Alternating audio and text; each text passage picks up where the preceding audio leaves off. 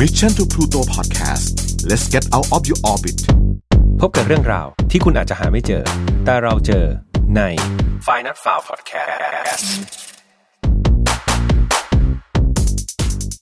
สวัสดีครับยินดีต้อนรับเข้าสู่ Final Foul Podcast ครับ Podcast ที่นำเรื่องราวแปลกประหลาดจากทั่วทุกมุมโลกมาสะกิดต่อมอยากรู้ของคุณ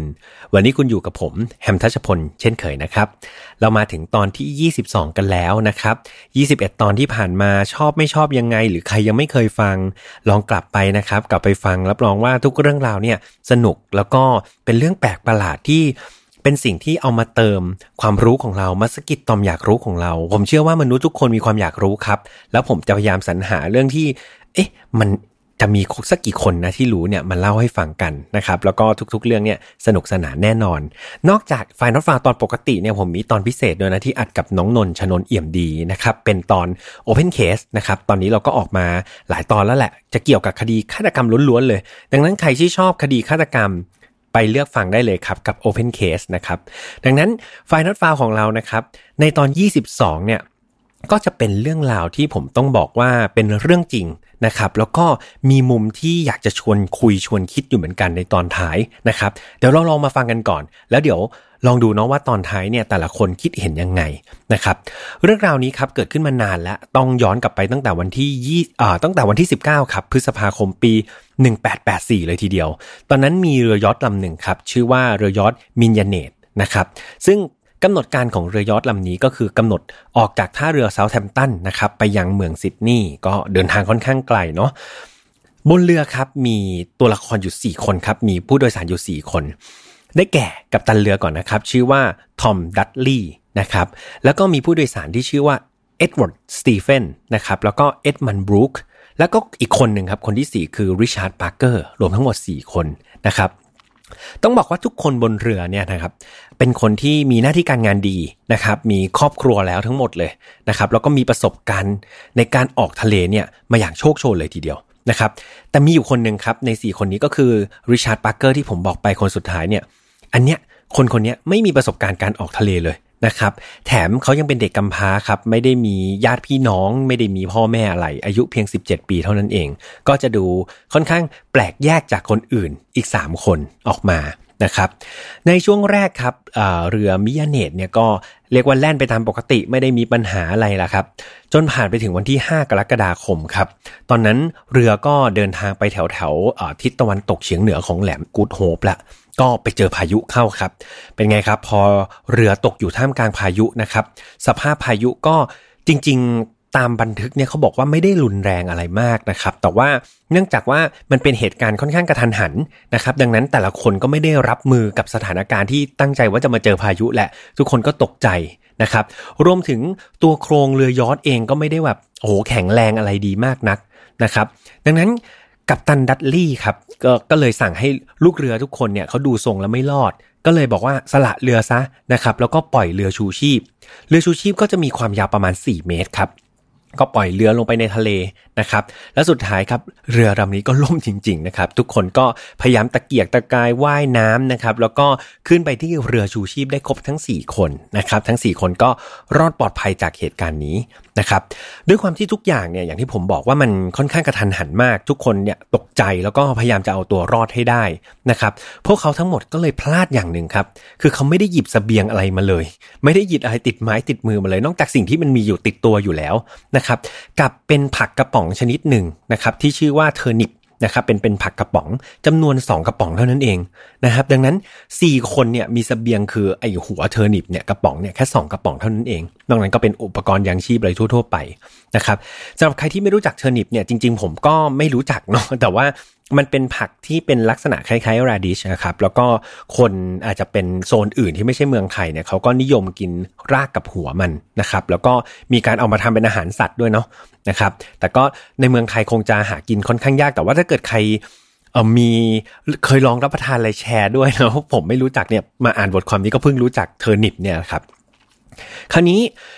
อย่างหนึ่งที่มนุษย์เนี่ยขาดไม่ได้เลยนอกจากอาหารก็คือน้ำจืดใช่ไหมครับนั่นเป็นอีกสิ่งหนึ่งที่เขาพลาดมากๆเลยครับคือเขาไม่มีน้ำจืดนะครับแล้วก็ติดอยู่กลางทะเลดังนั้นรอบตัวเขามีน้ำก็จริงครับแต่ว่าเป็นน้ำทะเลนะครับทำให้ไม่สามารถที่จะดื่มได้นะครับมีบันทึกบอกว่าคืนแรกครับบนเรือชูชีพเนี่ยลูกเรือต้องสู้กับอะไรรู้ไหมครับต้องสู้กับปลาฉลามครับโอ้แต่ว่าสิ่งที่เขาใช้ต่อสู้คือใช้ไม้พายนะครับคงจะแบบเขกหัวปลาฉลามมันเอาพอยรามันจะเข้ามากินเราแหมก็ดูค่อนข้างน่ากลัวทีเดียวนะครับนอกจากสัตว์ร้ายนะครับในทะเลต่างๆนั้นเนี่ยสิ่งที่น่ากลัวที่สุดสำหรับพวกเขา4คนก็คือความหิวโหยครับความหิวโหยเนี่ยมันก็เริ่มที่จะเข้ามาทำให้พวกเขาเนี่ยรู้สึกแบบไม่สบายใจนะครับใน2วันแรกเนี่ยต้องบอกว่าไม่มีใครได้กินอะไรเลยครับทุกคนอดทนนะครับจนถึงวันที่3นับจากเรือล่มเนี่ยหัวเทอร์นิปกระป๋องแรกก็ถูกแบ่งกันกินครับกระป๋องนึงเนี่ยมันมีอยู่5ชิ้นพวกเขาก็เลยแบ่งกันกินประทังความหิวนะครับไปได้อีก2วันครับทั้ง4คนอยู่บนเรืออย่างค่อนข้างเรียกว่ายากลำบากมากครับแถมเรือชูชีพเนี่ยยังมุ่งหน้าไปแบบไร้จุดหมายครับลองนึกถึงเป็นแค่เรือชูชีพเท่านั้นเองนะครับแล้วก็ยังมีแบบคลื่นลมค่อนข้างแรงนะครับดูแล้ว4คนนี้ก็ค่อนข้างที่จะเรียกว่าหมดหวังลงเรื่อยๆนะครับผ่านล่วงเวลาผ่านไปเนี่ยจนถึงวันที่5พวกเขาโชคดีครับเขาจับเต่าทะเลได้เก่งมากเนี่ยจับเต่าทะเลได้1ตัวครับ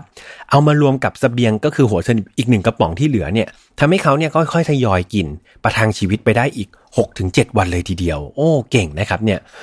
แต่ปัญหาไม่ใช่อาหารครับอย่างที่บอกปัญหาคือน้ำจืดครับการที่เขาจะดื่มน้ำทะเลเนี่ยต้องบอกว่าค่อนข้างเสี่ยงมากแล้วก็เป็นอันตรายมากทีเดียวนะครับดังนั้นโชคดีของเขาครับที่เขาจับเต่าทะเลได้เขาเลยกินเลือดของเต่าทะเลครับเขาไปเป็นแทนน้ำจืดนะครับแต่ว่าอย่าลืมว่าเลือดของเต่าทะเลเนี่ยมันก็มีปนเปื้อนน้ำทะเลอยู่เหมือนกันนะครับแต่ก็ยังดีกว่าไปกินน้ำทะเลตรงผ่านไปวันที่9ครับพวกเขาเริ่มที่จะดื่มปัสสาวะของตัวเองละเพราะว่าเขาไม่มีน้ำจืดดื่มจริงๆนะครับแต่การดื่มน้ำปัสสาวะก็ไม่ได้ช่วยให้เขาแบบหายหิวน้ำได้เลยนะครับ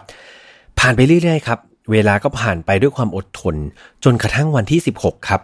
ปาร์เกอร์ที่บอกว่าไม่มีประสบการณ์นะครับที่เป็นเด็กกำพร้าเขาทนความกระหายน้ำไม่ไหวครับสุดท้ายเขาตัดสินใจเสี่ยงครับดื่มน้ำทะเลเข้าไปเลยเอือกนะครับในที่สุดครับการกระทำนั้น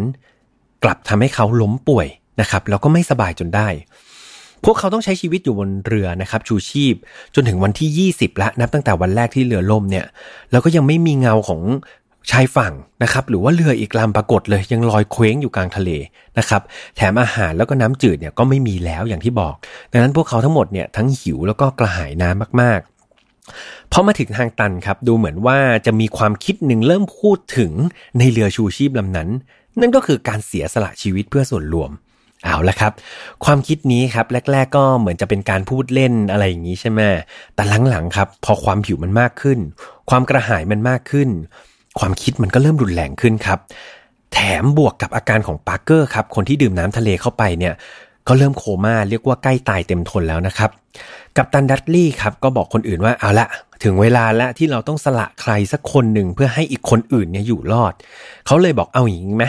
เรามาจับฉลากหาผู้เสียสละกันนะครับแต่มีลูกเรือคนหนึ่งที่ชื่อบรูคครับเขาบอกว่าไม่เขาไม่ทำเขาไม่เล่นอันนี้ด้วยเด็ดขาดนะครับเขาจะยอมอดทนนะครับก็เลยไม่เกิดการจับฉลากเกิดขึ้นครับในคืนนั้นเองครับก็ได้มีการหารือระหว่างกัปตันทอมดัตลี่นะครับแล้วก็เอ็ดเวิร์ดสตีเฟนนะครับโดยคิดว่าแทนที่จะจับฉลากเนี่ยทำไมเราไม่เอาคนที่คิดว่าไม่น่าจะรอดอยู่แล้วก็คือปาร์เกอร์มาเป็นคนเสียสละไปเลยล่ะสองคนนี้เขาก็เริ่มคิดกันละนะครับพวกเขาก็เลยคิดว่าเอาละอย่างนั้นเขาคงต้องฆ่าปาร์เกอร์เพื่อมาเป็นอาหารให้อีก3คนอยู่รอดดีกว่าไหมนะครับแถมอีกอย่างเนี่ย3คนที่บอกเนี่ยที่ไม่ใช่คุณปาร์เกอร์เนี่ยก็มีครอบครัวมีการมีงานที่ดีนะครับแต่ปาร์เกอร์เนี่ยเป็นเด็กกำพร้านะครับแล้วก็อาการโคม่านะครับดังนั้นเนี่ยเขาคิดว่าการฆ่าปาร์เกอร์ขณะที่มีชีวิตอยู่เนี่ยจะดีที่สุดเพราะว่าอะไรครับเพราะว่าถ้าเกิดปล่อยให้ปาร์เกอร์ตายไปเองตายไปตามธรรมชาติเนี่ยมันจะทำให้เลือดเนี่ยไม่สามารถดื่มได้พูดง่ายๆเหมือนเลือดมันเสียนะครับพอคนตายไปแล้วเลือดมันก็ไม่มีออกซิเจนไม่มีอะไรเงี้ยอาจจะเป็นอันตรายได้เหมือนกันดังนั้นถ้าจะฆ่าถ้าจะกินต้องทำตอนที่ปาร์เกอร์เนี่ยต้องฆ่าแบบตอนที่ยังมีชีวิตอยู่ไม่ใช่ปล่อยให้ตายเอง นะครับในวันรุ่งขึ้นครับก็คือเป็นวันที่21แล้วตั้งแต่เรือล่มเนาะก็ดูแล้วปาร์เกอร์จะเป็นความหวังเดียวที่จะทำให้อีก3คนรอดพวกเขาก็เลยตัดสินใจฆ่าปาร์เกอร์ในวันนั้นครับบรูคเนี่ยถ้าจำได้บรูคคือคนที่เขาบอกว่าเขาไม่ยอมจับฉลากเนี่ยเอาจริงๆเขาก็ไม่ได้สนทนาด้วยนะเมื่อคืนน่ะเขาได้แต่นั่งนิ่งๆเฉยๆเขาได้ยินนะครับแต่ว่าเป็นประมาณแบบพวกอะไรวะไม่แสดงตัว ก็คือไม่สนับสนุนแล้วก็ไม่คัดค้านคือนิ่งอยู่เฉยๆเลยนะครับพอถึงวันที่จะลงมือฆ่ากลับมาวันที่ลงมือฆ่าเนี่ยสตีเฟนครับเขาก็คลานไปครับแล้วก็ไปจับขาปาร์เกอร์ไว้ส่วนกัปตันดัตลี่เนี่ยครับก็เริ่มสวดมนต์ละถึงพระผู้เป็นเจ้านะครับหลังจากนั้นครับเขาก็นำมีดพับที่เขาติดตัวมาเนี่ยแทงเข้าไปที่เส้นเลือดใหญ่ที่ลำคอของปาร์เกอร์นะครับไม่กี่อึดใจครับปาร์เกอร์ก็จากไปอย่างสงบนะครับหลังจากฆ่าปาร์เกอร์ตายแล้วทั้ง3คนก็ทำการแล่เนื้อเอามากินครับโดยกัปตันดัตลี่แล้วก็บรูคเนี่ยก็กินเนื้อไปบางส่วนแล้วครับแต่ว่าสตีเฟนนะครับคนที่ปรึกษากับดัตลี่เมื่อคืนเนี่ยโหดูแบบจะชอบกินเนื้อของปาร์เกอร์มากก็กินเข้าไปค่อนข้างเยอะเลยทีเดียวนะครับไม่นานหลังจากนั้นครับโชคก็เข้าข้างครับฝนตกลงมาสิ่งที่พวกเขาทำได้คือการเก็บน้ำฝนไว้ดื่มประทังชีวิตครับแล้วก็ผ่านไปครับไปถึงวันที่25นะครับวันที่25หลังจากเรือล่มเนี่ยเอาจริงๆคือปาร์เกอร์สังหารปาร์เกอร์ไป4วันเท่านั้นเองก็มีเรือผ่านมาครับโอ้น่าเสียดายนะครับ3คนนั้นก็ได้รับการช่วยเหลือขึ้นเรือไปแน่นอนว่ากัปตันเรือคนที่เขาผ่านมาเนี่ยครับก็ช่วยชีวิตทั้ง3คนขึ้นมาแล้วเขาก็เห็นว่าในเรือนี่มันมีเศษซากมนุษย์เหมือนเป็นศพมนุษย์อยู่เขาก็ถามว่าเฮ้ยเกิดอะไรขึ้นกัปตันดัตลี่ครับเขาก็ไม่ได้แบบโกหกอะไรเขาก็เล่าความจริงไปเลยครับเพราะเขาคิดว่าสิ่งที่เขาทำเป็นสิ่งที่จำเป็นที่จะต้องทำนะครับซึ่งกัปตันเรือคนนั้นพอได้ยินเขาก็ไม่ได้ว่าอะไรนะครับจนกระทั่งนะครับวันเสาร์ที่6กันยายนทั้งหมดก็ไปถึงท่าเรือคอมเวลนะครับตอนนั้นเจ้าหน้าที่คนหนึ่งครับก็ได้สอบถามเรื่องราวอีกครั้งหนึ่งนะครับพอรู้เรื่องราวก็ทำการกักตัวทั้ง3คนนั้นไว้ก่อนนะครับแต่ทั้งนี้กัปตันดัตลีและสตีเฟนก็ยังเชื่อว่าสิ่งที่พวกเขาทำเนี่ยมันเป็นความจำเป็นนะมันไม่ใช่ความผิดเขาก็มั่นใจนะครับตอนที่กักตัวชายทั้ง3คนนะครับถูกควบคุมไปที่สถานีตำรวจครับก่อนที่จะถูกนำไปขึ้นศาลในวันจันทร์ที่8กันยาคดีนี้นี่ค่อนข้างเป็นคดีที่ต้องบอกว่าโด่งดังมากทั่วทั้งยุโรปนะครับทุกคนให้ความสนใจมากเพราะเรื่องนี้นะครับถูกวิจารณ์ออกมาเป็น2ฝั่งครับ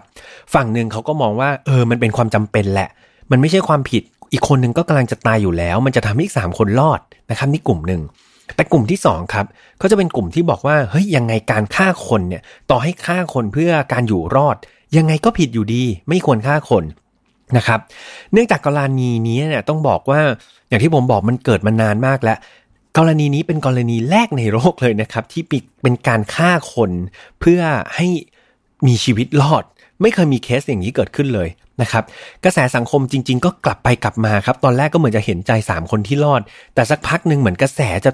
มาประมาณว่าเฮ้ยให้ลงโทษ3คนนั้นเถอะนะครับผู้พิพากษาเองครับคนที่รับหน้าที่หนักที่สุดนะครับก็ค่อนข้างที่จะหนักใจนะครับเพราะว่าโดยปกติเนี่ยเขาก็จะอ่านบทกฎหมายใช่ไหมว่าเมื่อก่อนตัดสินมายังไงคดีก่อนหน้าตัดสินมายังไงแต่อย่างที่บอกว่าคดีนี้เกิดขึ้นครั้งแรกครับก็เลยไม่รู้จะตัดสินยังไงสุดท้ายผลของคดีก็คืออะไรรู้ไหมครับให้เดาบรูคครับคนที่ไม่ได้มีส่วนฆ่าคนที่นั่งอยู่เฉยๆนะครับรอดครับถูกกักตัวไว้เป็นพยานนะครับส่วนกัปตันดัตลี่แล้วก็สตีเฟนถูกตัดสินประหารชีวิตครับด้วยข้อหาฆาตกรรมดูเหมือนจะไม่แฟร์เนาะการตัดสินนี้ค่อนข้างที่จะรุนแรงมากนะครับทำให้กัปตันดัตลี่แล้วก็สตีเฟนเนี่ยก็แบบค่อนข้างไม่พอใจมากๆนะครับแต่บรูคเนี่ยที่กินด้วยกันเนี่ยกับรอดเลยไม่โดนอะไรเลยนะครับอย่างไรก็ดีครับมีการขออุทธรณ์นะครับเพราะว่าอย่างที่บอกว่าคุณกัปตันดัตลี่กับสเตฟานเนี่ยเขาไม่เห็นด้วยกับการตัดสินนะครับก็มีการถกเถียงกันอย่างมากมายในกระบวนการยุติธรรมนะครับแล้วก็ความสมเหตุสมผลว่าตกลงควรจะตัดสินยังไงกันแน่สุดท้ายครับหลังจากอุทธรณ์ไปผลพลิกกลับมาที่ทั้งสองลดโทษครับเหลือเพียงจำคุกแค่6เดือนเท่านั้นเองโหจากประหารชีวิตเหลือจำคุก6เดือนก็ค่อนข้างสวิงอยู่เหมือนกันเนาะแต่ถึงอย่างนั้นครับดัตลี่จริงๆเขาก็ยังบอกว่าเขาไม่พอใจกับคำตัดสินตลอดชั่วชีวิตของเขาเลยนะครับเพราะเขายังเชื่อว่าสิ่งที่เขาทำไม่ได้เป็นความผิดทุกอย่างทำไปเพราะความจำเป็นนะครับนี่คือสิ่งที่กัปตันดัตลี่เขาคิดอยู่ตลอดเลยว่าเฮ้ยมันจำเป็นคดีฆาตกรรมของริชาร์ดปาร์เกอร์กลายเป็นกรณีศึกษาในหมู่กฎหมายของอังกฤษในเวลาต่อมานะครับความดังของคดีนี้จะทำให้ชื่อของริชาร์ดปาร์เกอร์แล้วก็เหตุการณ์ฆ่าคนเพื่อ ให้ชีวิตอยู่รอดเนี่ยโอ้โหถูกสร้างมาเป็นหนังเป็นละครเป็นเพลงอีกมากมายเลยซึ่งเอาจริงๆมันก็ไม่แปลกนะครับที่เหตุการณ์ใหญ่ๆแบบนี้จะถูกเอามาสร้างเป็นหนังหรือเพลงนะครับมีเรื่องราวนึงครับค่อนข้างประหลาดทีเดียวนะครับมีนิยายเรื่องนึงครับที่ชื่อว่า Narrative of Arthur Gordon Pimps of Northucket นะครับโอ้โหชื่อค่อนข้างยาวนะครับนิยายเรื่องนี้แต่งโดยเอ็ดการ์อาเลนโพนะครับแล้วก็วางแผงเมื่อปี1838นานมากและเป็นหนังสือเก่ามากเนื้อหาในเล่มครับมันประมาณว่าเนี่ยมีเรือแตกมีผู้รอดชีวิต4คนอยู่ในซากเรือท่ามกลางบรรยากาศที่อาหารไม่มีเวลาผ่านไปคนในเรือก็ตัดสินใจฆ่าแล้วก็กินเด็กในห้องโดยสารคนหนึ่งที่น่าแปลกคือเด็กคนนั้นชื่อริชาร์ดปาร์เกอร์ครับเหมือนเรื่องจริงหลายคนก็บอกว่าเอ๊ะก็ไม่เห็นจะแปลกตรงไหนสร้างจากเรื่องจริงหรือเปล่าไม่ใช่ครับนิยายวางแผงปี1838แต่เหตุการณ์ที่เกิดขึ้นปี1884ครับแสดงว่านิยายนี้ออกมาก่อนเหตุการณ์จริงถึง46ปีทีเดียวก็เรียกว่าเป็นความบังเอิญที่น่าขนลุกทีเดียวนะครับอันนี้โอ้บังเอิญมากๆอาจจะชื่อริชาร์ดปาร์เกอร์อาจจะโหลหรือเปล่าไม่รู้แต่ว่าโอ้เหตุการณ์ในนิยายมันค่อนข้างที่จะเหมือนเรื่องเหตุการณ์จริงๆเลยทีเดียวนะครับเหตุการณ์นี้ครับเราลองมาคิดดูเนาะมันเหมือนเป็นสิ่งที่ต้องวัดกันระหว่างจริยธรรมกับการเอาชีวิตรอดนะครับหลายๆคนอาจจะเริ่มนึกถึงคำว่าเรากินเพื่ออยู่หรืออยู่เพื่อกินกรณีนี้จะดูเหมือนโอ้โหการกินเพื่ออยู่นี่มันเป็นการกินเพื่ออยู่รอดเลยทีเดียวนะครับแต่การอยู่รอดนั้นน่ะมันต้องฆ่า1ชีวิตเพื่ออีกหลายๆชีวิตมาถึงตรงนี้ครับเพื่อนๆคิดว่ายังไงถ้าเพื่อนๆอยู่ในเรือลำนั้นเพื่อนๆเป็นกัปตันเรือหรือเป็นผู้โดยสารอยู่ในเรือเพื่อนๆจะเลือกทำแบบไหนนะครับใส่ความคิดเห็นในคอมเมนต์ได้ผมเชื่อว่าแต่ละคนมีความคิดและเหตุผลแตกต่างกันไปนะครับยังไงก็ถือว่าเป็นตอนที่เอามาเล่าแล้วก็ชวนคุยกันละกันนะครับสำหรับใครที่ชอบเรื่องราวแปลกๆอย่างนี้นะครับติดตามกันได้ทุกเย็นวันศุกร์นะครับทางช่องของ Mission to Pluto ในรายการ Final 4 Podcast ครับเรามีช่องทางเหมือนเดิมครับ YouTube Spotify SoundCloud Podbean Apple Podcast นะครับแล้วก็เรามีแฟนเพจด้วยตอนนี้แฟนเพจเรานอกจากจะมีพอดแคสต์รายการท่านอื่นๆอีกมากมายที่สนุกทุกรายการเลยนะครับเรายังมีบทความใหม่ๆที่ออกแทบจะทุกวันเลยนะครับรวมถึงอย่างนี้ครับใครคิดเห็นยังไงก็ไป